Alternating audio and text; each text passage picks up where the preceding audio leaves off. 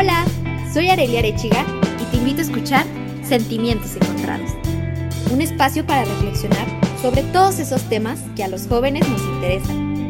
Cómo cuidar de mí, qué quiero de mi vida, cómo vivir mi sexualidad, todos los problemas que enfrentamos con la llegada de la juventud y de los que pocas veces nos atrevemos a hablar. Un podcast de 40 decibeles.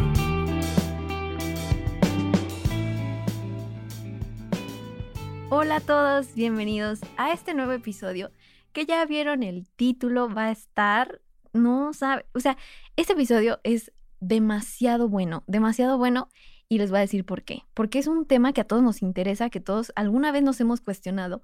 ¿Estoy en una relación tóxica? Mi pareja es tóxica y ya se la saben, aquí tenemos a nuestra psicóloga de cabecera, a Brenda. Hola de nuevo. Hola de nuevo, de nuevo aquí. Y es que ya saben, Brenda es nuestro ser de luz que aquí nos ilumina con toda su expertise en psicología. Y yo le dije, ¿sabes qué? Ya hay que hablarlo, o sea, en, justo y necesario. Entonces vamos a empezar a, a decir qué es una relación tóxica, o sea, porque también podemos confundirlo, ¿no? Sí, es que definitivamente este tipo de relación es eh, importantísimo detectarlo porque esto puede suceder no solamente en una relación amorosa o de pareja, sino que puede suceder en todos nuestros contextos, en el trabajo, en nuestra familia, con nuestras amistades, etcétera, ¿no? Entonces hay que estar súper, súper alerta para para que identifiquemos cuando estamos o somos nosotros quienes eh, forman formamos parte de una relación tóxica. Entonces creo que es bien importante pues empezar desde el principio. Se les llama relaciones tóxicas y me gustaría como dividirlo. Primero, recordemos, una relación es toda interacción entre dos personas o más. Y algo tóxico, se, eh, incluso lo primero que se nos viene a la mente, bueno, a mí, no sé ustedes, pero se me viene a la mente un, el triangulito de alerta, alerta. Sí, sí, sí. Y todo lo tóxico es algo dañino. Entonces, si lo juntamos, es toda relación humana en la que están involucradas dos o más personas, en las cuales se hacen daño por, y en lo que por lo general Em, se tienen como roles bien establecidos, o sea, que sea una persona que busca controlar a la otra y la otra en la que busca eh, satisfacer a la otra persona em, mediante muchísimas emociones que se van mezclando entre sí. Em, existen diferentes características, pero por lo general es en alguna relación que existe manipulación, chantaje, faltas de respeto, violencia psicológica, eh, incluso demandas. Yo me acuerdo, bueno, si escucharon el capítulo de los lenguajes del amor, mi frase favorita del mundo ahora es eh, que en el amor no hay demandas.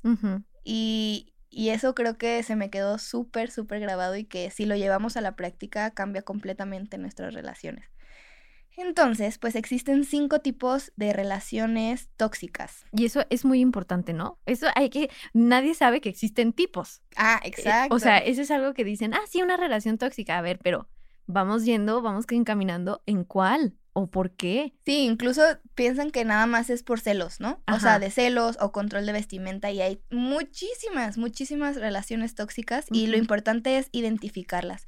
Yo ahorita antes de que entráramos a, a grabar le decía a Areli que me gustaría que para que todos podamos llevarlo a la práctica y podamos comprenderlo mucho mejor, en esta ocasión me gustaría hacerlo distinto, o sea, yo explicar eh, los tipos de relaciones tóxicas y que Areli me ayude a dar un ejemplo. Si no se nos ocurre, yo te ayudo, pero el chiste es que ustedes también vayan identificando y digan, ¿es esto? ¿O podrá ser esa situación? Lo vi en una familia, lo vi en una relación de amistad, lo vi en mi pareja o lo veo desde mis acciones con una persona, ¿no? O sea, para que lo vayamos pensando entre todos, ¿no? Porque creo que eso es muy importante, el el llevarlo a la práctica y el identificarlo, a lo mejor en tu círculo cercano o a lo mejor en, como tú dices, ¿no? En una película o en, no sé, en una telenovela. Pero el chiste es que esto no se quede nada más en el aire, sino que sepamos identificarlo y, y más que nada llevarlo a nuestra vida ah, día a día, ¿no? Entonces, pues vamos dándole, a ver, estoy lista. Como si fuera un test, ¿ok? un test de BuzzFeed. ¿Qué princesa eres según tu relación tóxica? No es cierto. bueno, el primer, em, el primer tipo de relación tóxica es en la cual hay chantaje y culpa. ¿Esta de qué se caracteriza? Es, es que existe constante chantaje para que la otra persona haga lo que ésta desee y la otra actúa por culpabilidad. o porque no quiere lastimar a la otra persona. Entonces, por ejemplo, tú y yo. Entonces yo te digo, es que si no hacemos esto, no, y tú reaccionas ante la culpa o solamente decir, no quiero lastimar, lo voy a hacer porque no quiero lastimar a esta persona. Ok, a mí me pasó eso. Oh, fuck. Échale. bueno, chismecito. A mí me pasó en una de mis relaciones que justamente yo actuaba por culpa. Y justamente se me venía siempre el no le voy a decir porque no lo quiero lastimar. Y él siempre era, es que tú siempre haces esto y es que fíjate que en tus acciones me estás lastimando y me estás haciendo y el culpable siempre soy yo, pero, ¿sabes? En ese tipo de cosas. Entonces yo lo que hacía era como callarme y ah, está bien, no te apures, perdóname, perdóname, perdóname, perdóname, perdóname, ya voy a cambiar, te lo prometo, no fue mi intención. Y entonces, según yo, era como que me echaba el costal a la, a la espalda de decir, fui yo. Entonces, cambiaba cuando en realidad no necesitaba cambiarlo. ¿Me sí, entender? Entonces, pues sí, e, ese es como el ejemplo que fue como de, soy. Aparte, cuando uno está en este tipo de dinámicas, en el momento no se percata o no se da cuenta y a veces eh, confundimos que en el amor todo se sacrifica, todo se puede, todo lo tienes que luchar y hacer. Y bueno, o sea, creo que estoy de acuerdo, yo soy una persona que lucha por el amor de una manera constante, pero ya cuando cruza un límite, hacia tu persona, ahí es aguas, o sea, foco. Exacto. Pero bueno, ahorita vamos a platicar de todos esos focos rojos. Acertaste.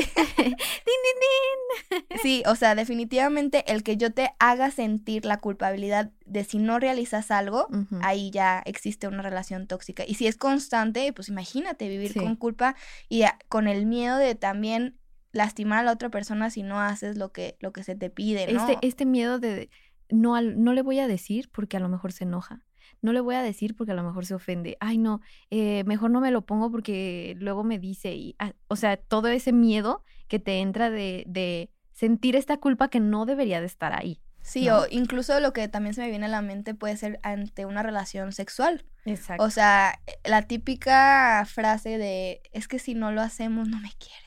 Ahí está el chantaje. Entonces puede ser alguien que todavía no esté listo para hacerlo, pero por esta culpa lo realiza. Exacto. Entonces, sí, existen miles y millones de, ejemplos. y de situaciones. Si ustedes se identifican con uno, apúntenle. Número uno, cheque. ya sé. Y, a lo mejor dicen, voy a, como un test de medición en, en mi relación de pareja, mi relación de amistad, pónganse a prueba ahorita de decir, siento culpa con mi pareja, con mi amistad, con la relación, no sé, en mi familia. Con mis papás. Con mis papás, exacto. ¿Estoy sintiendo culpa? Pregúntenselo, ¿no? ¿Estoy viviendo un chantaje? O si yo estoy chantajeando. Exactamente. Si yo estoy con la intención de hacerle sentir a la otra persona que necesita realizar algo porque yo lo deseo. Entonces eso también. Podemos ser o los tóxicos o los que recibimos o somos parte de una relación tóxica. Okay. La segunda de ellas son las relaciones utilitarias, es decir, cuando una persona solamente utiliza por cuestiones de conveniencia a la otra. Puede ser eh, por una cuestión económica, puede ser por satisfacer alguna necesidad y, al yo necesitar que la otra persona me dé algo, yo me olvido de sus propias necesidades y sus propios deseos. Ok. Entonces, como qué se te ocurre que pueda ser relacionado con una... Fíjate que luego, luego se, me vino a la mente como los sugar daddies y las sugar babies.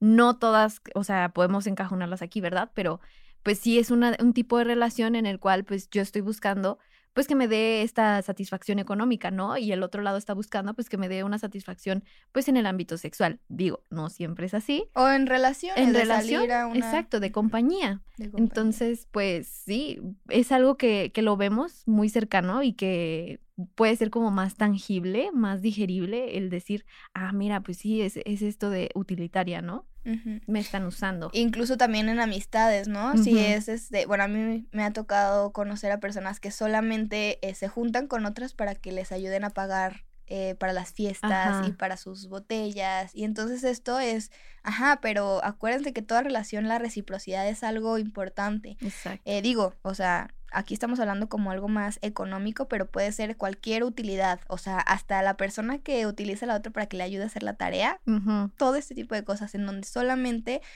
o sea, no hay un regreso, sino que solamente estoy necesitando que me ayudes y punto. Es para una parte y ya. Exactamente. La tercera es la independencia excesiva, y aquí, uff, viene lo bueno.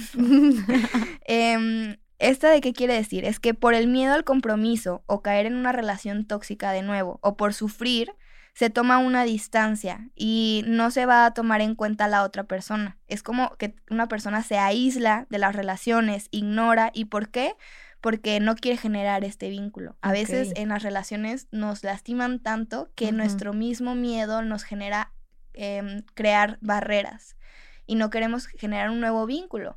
Entonces, ¿qué pasa? Ahora es bien común con el ghosting, de que yo estoy empezando a sentir algo y, ¿sabes qué? Lo voy a bloquear, me voy a alejar, le voy a dejar de contestar porque esto me está causando una situación incómoda. Sí, claro. Eso también es una relación tóxica, aunque sea pasiva, o sea, que no se esté realizando algo como tal. El silencio, la, el, la el, ignorar a una persona genera muchísima angustia para la otra, porque entonces es constantemente cuestionarse, ¿qué habré hecho mal para que me deje de hablar? ¿O no le habré gustado? ¿No, no se le habrá pasado bien? Híjole, miles, miles de preguntas que uno se puede cuestionar ante este tipo de rechazo. Y, y ahí, ¿qué, ¿qué se puede hacer? O sea, escucharnos a nosotros mismos y decir, ¿qué es lo que tengo miedo realmente?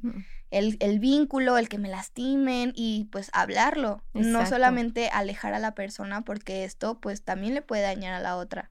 Y, y, estar en espera, ¿no? De que, de que me conteste, de que me vuelva a hablar, de que me vuelva a buscar. Eso siendo la persona a la que están gosteando, ¿no? Pero también si tú eres el que gostea, pues como tú decías, ¿no? Hacerte estas preguntas de por qué, o sea, ¿qué fue lo que te hizo alejarte y tomar como esos pasitos para atrás de decir, no? O, y muchas veces, porque yo la he aplicado, es como de que, ay, es que estoy súper ocupada y ya, ¿no? Sí. Y, es como de que, a ver, no, no, no, no es que estés ocupada, es que estás intentando huir y estás intentando tener una salida fácil, ¿no? De en vez de hablarlo y decir, oye, muchas gracias, me la pasé súper bien, pero ahorita pues no, no estoy interesada en esto. Gracias. Sí, incluso ahorita eh, creo que hay una, un cambio en este tipo de relaciones porque bueno, he conocido a muchas personas que desde un inicio plantean qué es lo que están buscando. Oye, yo no quiero algo serio. Sí. ¿Te animas? O sea, mis. Como poner las cartas sobre la mesa y las reglas. Y eso está genial, porque entonces la otra persona puede decidir de una manera, manera consciente en decir, bueno, si le entro o no le entro. Exacto, o sea, como que ya sabes qué está buscando una persona, ya sabes tú qué estás buscando y de ahí tomar la decisión. Fíjate, ahorita justamente eso me pasó con, con un amigo y yo pues sí estoy trabajando mucho como esta comunicación asertiva y yo le dije, mira, yo estoy trabajando en esto, esto, esto de manera personal, no estoy buscando una relación y te agradezco que estás aquí, pero no, ¿sabes? Y él dijo, ok, yo tomo eso si tú estás dispuesta, si tú quieres, pues podemos ser amigos. Yo dije, oye, qué padre que yo te dije las cosas y no se perdió, porque muchas veces tenemos este miedo, ¿no? De decir, puedo perder un amigo, puedo perder esto, y ahí le sigues dando el hilo, el hilo, el hilo, el hilo, el hilo. La otra persona se sigue enamorando, tú nunca le dices que no, y se vuelve como que una maraña súper enorme de problemas. Y que ya no sabes en qué momento pararla. Exacto, y dices, si lo hubiera dicho desde el principio, todo hubiera sido distinto. Sí, y en este caso creo que es válido, súper válido, no creo, estoy segura que es válido que uno no quiera tal vez comprometerse o tener una relación seria. Exacto. O, o desde un principio en las relaciones, bueno, eso creo que también es un tema bien padre, como comunicar qué es lo que se desea. Oye, este, por ejemplo, ¿no? Eh, ¿Quieres que te, te, gustaría tener una relación seria? Exacto. Híjole, mm, no. Ah, ok, para entonces equilibrar y decir, bueno, ¿qué es lo que realmente yo quiero? Y si entra con tus con tus creencias, con tus valores y con lo que tú quieres generar como una relación, pues adelante, intentémoslo, ¿no? Y, y eso, intentémoslo. O sea, a mí eso me quedó bastante claro en terapia. O sea, ¿de qué te estás cuidando tanto que dices, ya no, ya no, ya no, ya no? Ok, ese ya no, ya no, hay que solucionarlo y hay que sanarlo porque no todas las personas van a lastimarte. Claro. Y ahí es estar, si ya te pasó alguna situación, estar súper alerta para que en el primer momento en que se cruce alguna línea, decir, no, no me voy a volver a pasar. Exacto. Saber en claro qué estás buscando. Y, y ya de ahí todo se vuelve más, más, mm, pues sí, como agüita de Cancún. Ay, Cancún, Cancún, Cancún, Quintana Ay, es que es, es clarito el mar allá. quiero viajar. ya salió su parte inconsciente. Sí. Pero sí, pues en estas situaciones existen muchísimas también eh, ejemplos. Espero que con alguno de estos digan, híjole, me pasó, no me pasó, o lo estoy haciendo, o le estoy dejando de contestar a alguien. que, ay, fulanito ya me la hizo así. O sea, y también tú tomar tus límites de decir, si vuelve, yo, mm, por amor propio, por autocuidado, por saber cuál es mi límite, ya no voy a estar. Exactamente, sí, o sea, poner un alto y también cuestionarnos si eso es lo que queremos y si qué estamos dispuestos Exacto. o dispuestos a, permitir. El que sigue es violencia o sumisión. ¿Este qué quiere decir? Que cuando una, eh, como este tipo de personas que son súper enojonas, que son muy explosivas, que entonces actúan desde el impulso y entonces, ¿qué hacen? Que generan a nuestro alrededor miedo. Y entonces uno termina actuando em, de manera sometida para que la otra persona no se enoje más o para que la otra persona no tenga un motivo más para explotar o, por miedo a que no vaya a reaccionar de esta manera. Entonces, eh, digo, creo que este es súper común, o no sé si yo me siento muy identificada con ese, pero, pero es que actuamos, o sea, la persona que está del otro lado actúa desde el miedo y entonces puede cambiar desde su forma de expresarse, desde su forma de vestir, incluso de relacionarse, por el miedo a que esta persona no se enoje de una manera eh, agresiva. Exacto. Y eso también, o sea, en ejemplo, a mí también me pasó. Y es bien feo porque tú sabes que tienes miedo y eres consciente de ese miedo. Y sabes que estás cambiando y sabes que lo estás haciendo por esa persona, pero justamente ese miedo te hace decir, no puedo dejarlo, ¿sabes? Pero fíjate que no cree, o sea... Creemos que no podemos. No, pero empecemos desde el inicio de lo que dijiste. Échamelo. No creo que toda la gente identifique que tiene miedo. Mm, ok. Creo que al estar en una dinámica así, es algo normalizado. Si tú, por ejemplo, en tu familia hay alguien así, lo vives de una manera normal. No Y no creo que todas las personas, ojalá todos tengamos estas herramientas de identificar primero que tenemos miedo y ya después la segunda parte. Y es que yo fíjate que sí lo identifiqué y estaba como sometida a ese miedo. Claro. Porque era como un, es que no, no, o sea, no puedo, ¿sabes? O sea, dudaba de mí, dudaba de, de decir hasta aquí. Entonces, yo creo que esta, esta, esta parte de esta relación tóxica es súper importante identificar qué estás sintiendo, ¿no? Preguntarte qué estás sintiendo dentro de tu relación. Porque como tú dices, a lo mejor yo pues sí lo identifiqué, pero hay personas que no y confunden que a lo mejor así se siente el amor. Porque sí me ha tocado que están en una relación súper enmarañada y dicen, ay, es que lo amo. Y es como de, ¿qué? O sea, pero te trata, sí, sí, sí. Y es que lo hace por amor. Y lo peor es que es más común de lo que creemos. Exacto. No es normal, es común. Entonces, eh, y sí, creo que ahí también para podernos relacionar es bien importante relacionarnos con nosotros y con nosotras mismos para identificar desde las emociones, desde nuestras reacciones y ver si esta persona nos está causando un tipo de emoción de esta forma que nos lleva a actuar en contra de nosotros. O sea, si a mí me gusta vestirme de una manera y por el miedo a que me diga algo, dejo de hacerlo, ya traspasé mi, parte personal y ahí ya es una razón por la cual estoy metida en una relación tóxica. Exacto. No, sí, completamente de acuerdo. Y puede ser, de, como tú dices, ¿no? Desde la vestimenta de que, oye, ¿por qué te vas a llevar eso? ¿De que te vas a ir así? ¿Neta? Es así como. O sea, es, es que ahí es cuando dices, ¿qué onda? Porque hasta te brinca y dices, ah, sí, está bien, me cambio. Pero te brincó. O sea, ese es el, dato que, dices, aquí es como alerta, alerta, alerta. sí, definitivamente. Y, y creo que no hay nada más, no sé si, bueno, para mí, yo lo veo nada más triste que actuar desde el miedo y que cambies y que, y que no te no puedas ser tú por el miedo, híjole, creo que eso es algo que a mí me parte el corazón de verdad, porque, híjole, no. Pues es que dejas de ser tú, o sea, dejas tu propia esencia por complacer a alguien, ¿no? O sea, te estás moldeando para agradarle a ese alguien, sin importar si te estás agradando a ti, si te estás cayendo bien a ti, quieres que ese alguien te dé ese poquitito amor, entre comillas, que piensas que mereces. Incluso el mismo miedo es el mismo que no te permite salir de ahí. Exacto. Entonces, ay, no, es que sí, es todo, toda una situación.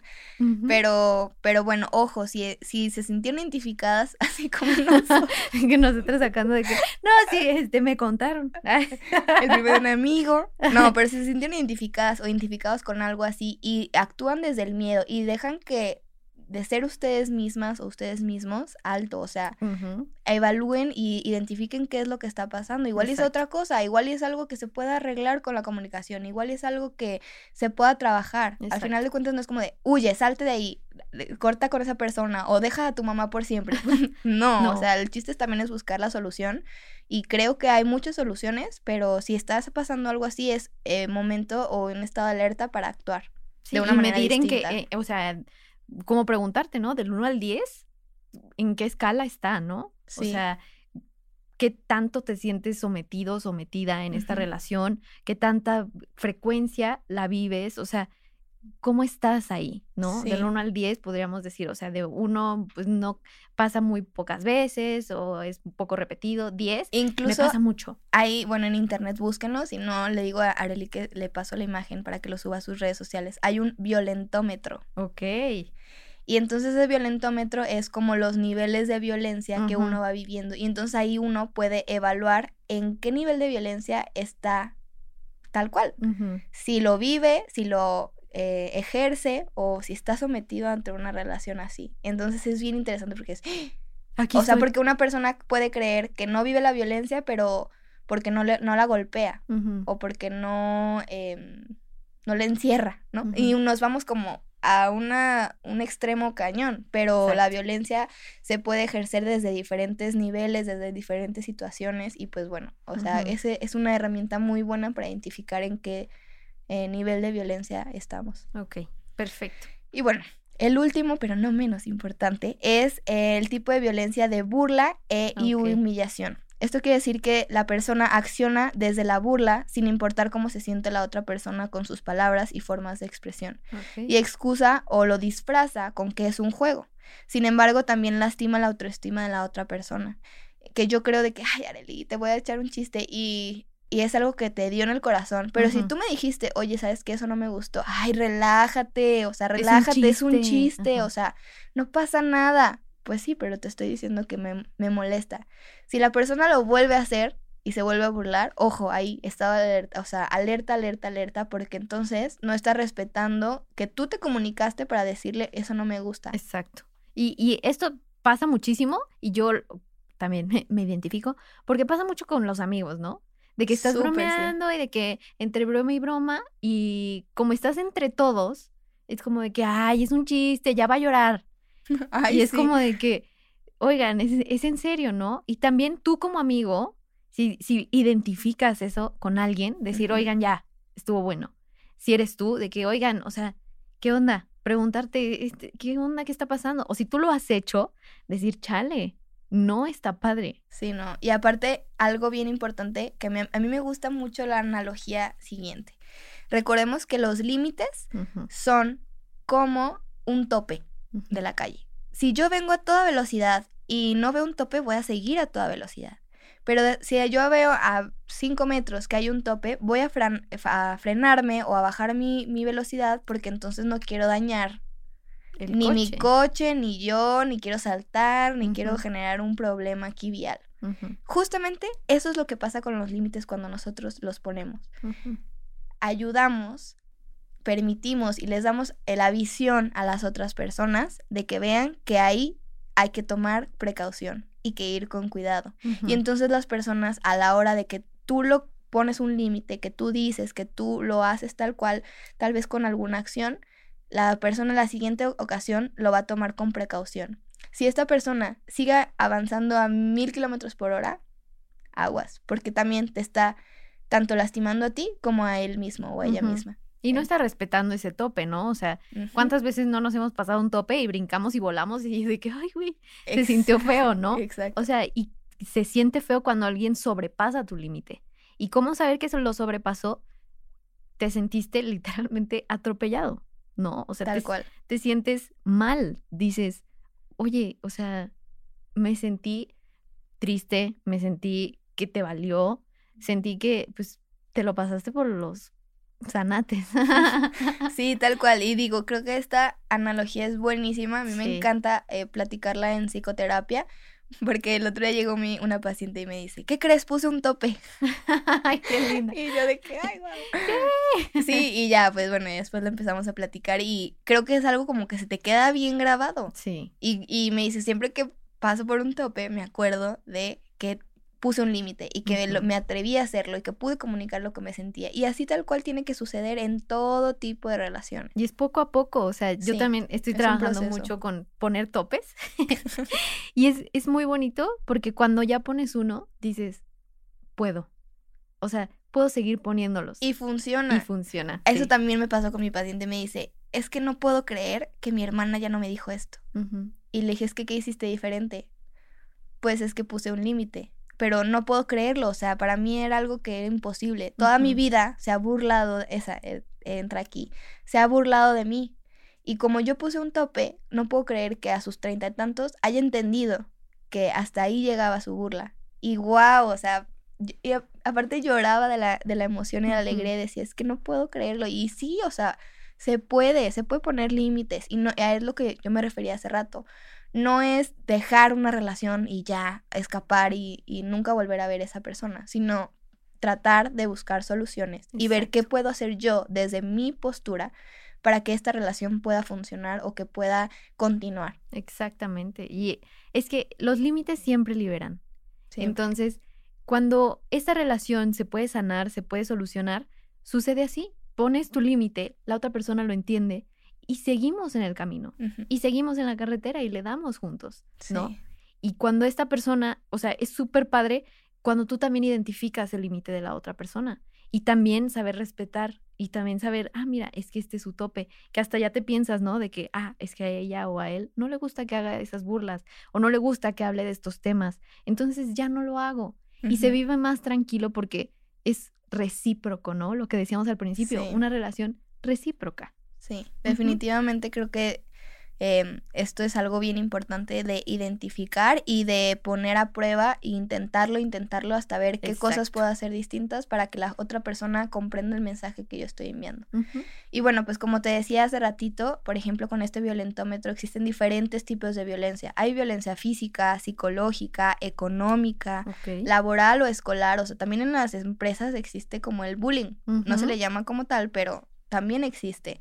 El, eh, la sexual, la de género, que es algo que traemos ahorita como muy em, presente y eso me hace em, como que siento muy padre porque hay mucha conciencia sobre esto. Y pues también existe el tipo de violencia racial. Okay.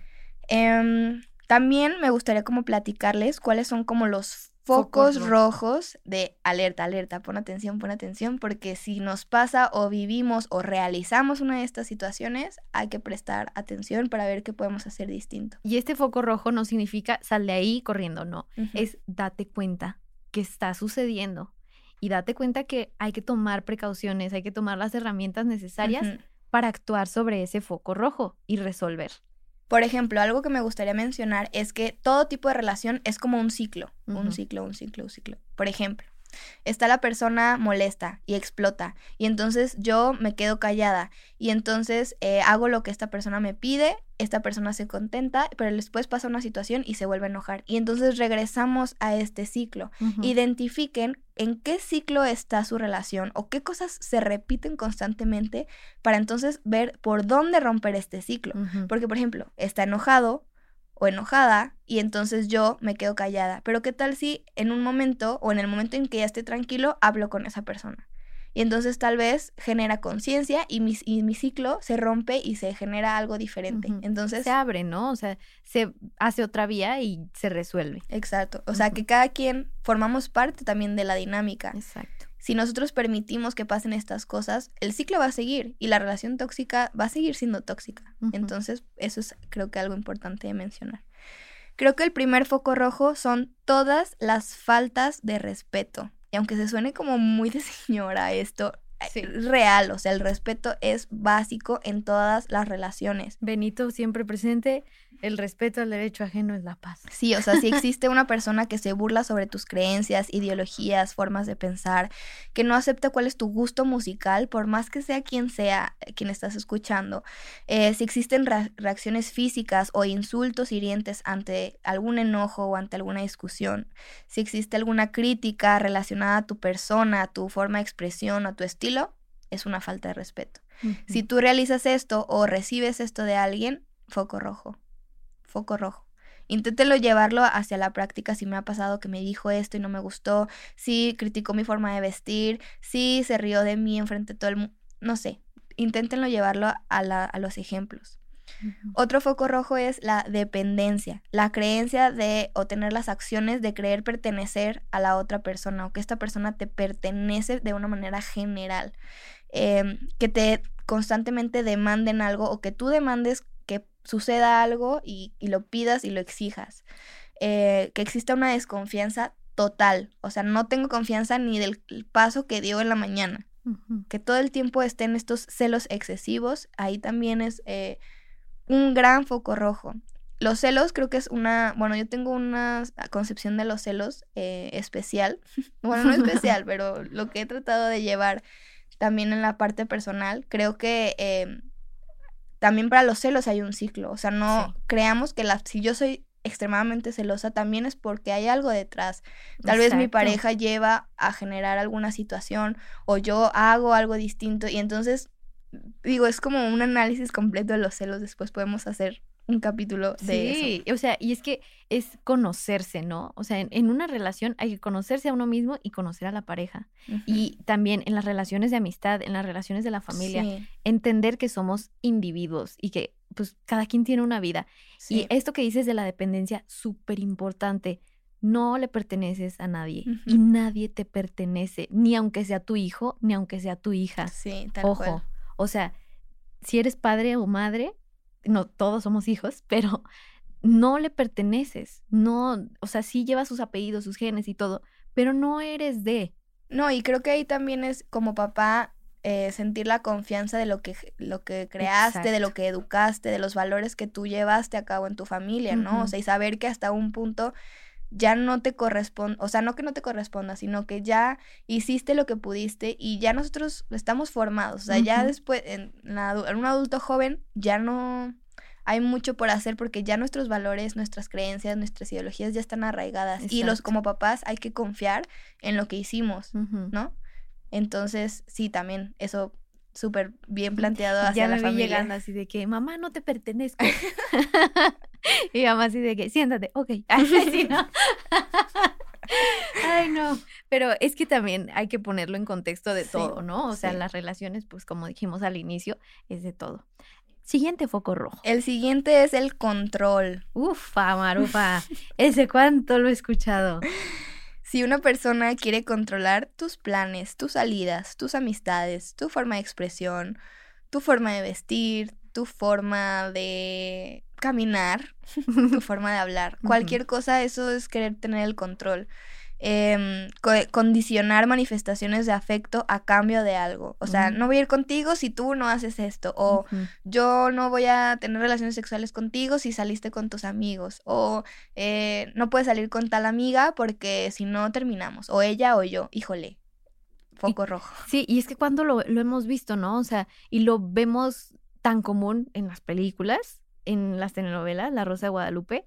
¿Cuántas veces no hemos visto este diálogo de que es ella o soy yo. Y es como tan, tan, tan, tan, tan, tan, tan, tan. Y todo decide que, ¡Ah! Santo Jesucristo, no, elígela a ella. Pero no es normal. No, es normal poner en una, es ella o yo.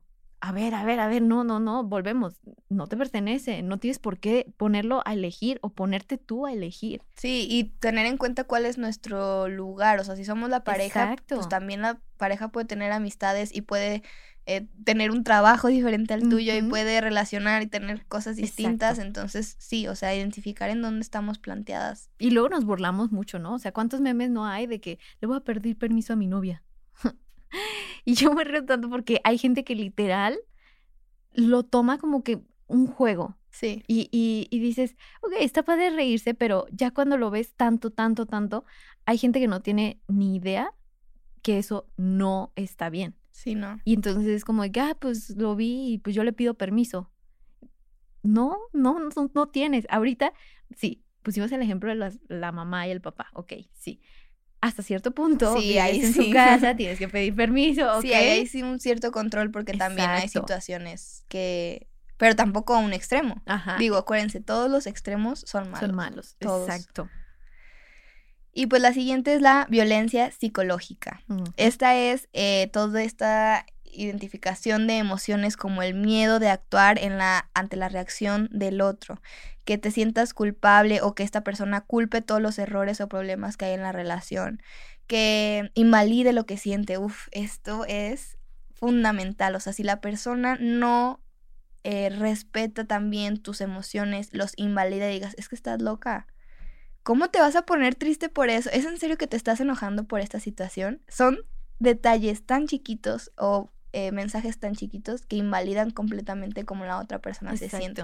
Y, Y- y que sí los escuchamos y sí los llegamos a- Claro. a, a- a tener, ¿no? Y, y hasta los dices y dices, ah, sí lo he escuchado. Ah, caray, sí lo he escuchado, Claro. ¿no?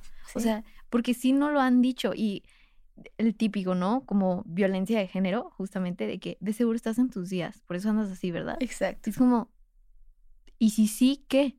O sea, ¿y si sí ando en mis días y ando sensible? O sea, Y es que ahí también, mm, cuando uno ya está como con esta información, ya reaccionas de una manera más eh, agresiva, ¿no? Y eso también ya no está padre. Entonces, por eso es que hay que estar bien alerta con esta situación y tratar de respirar profundo y tratar de comunicarlo de una manera súper asertiva.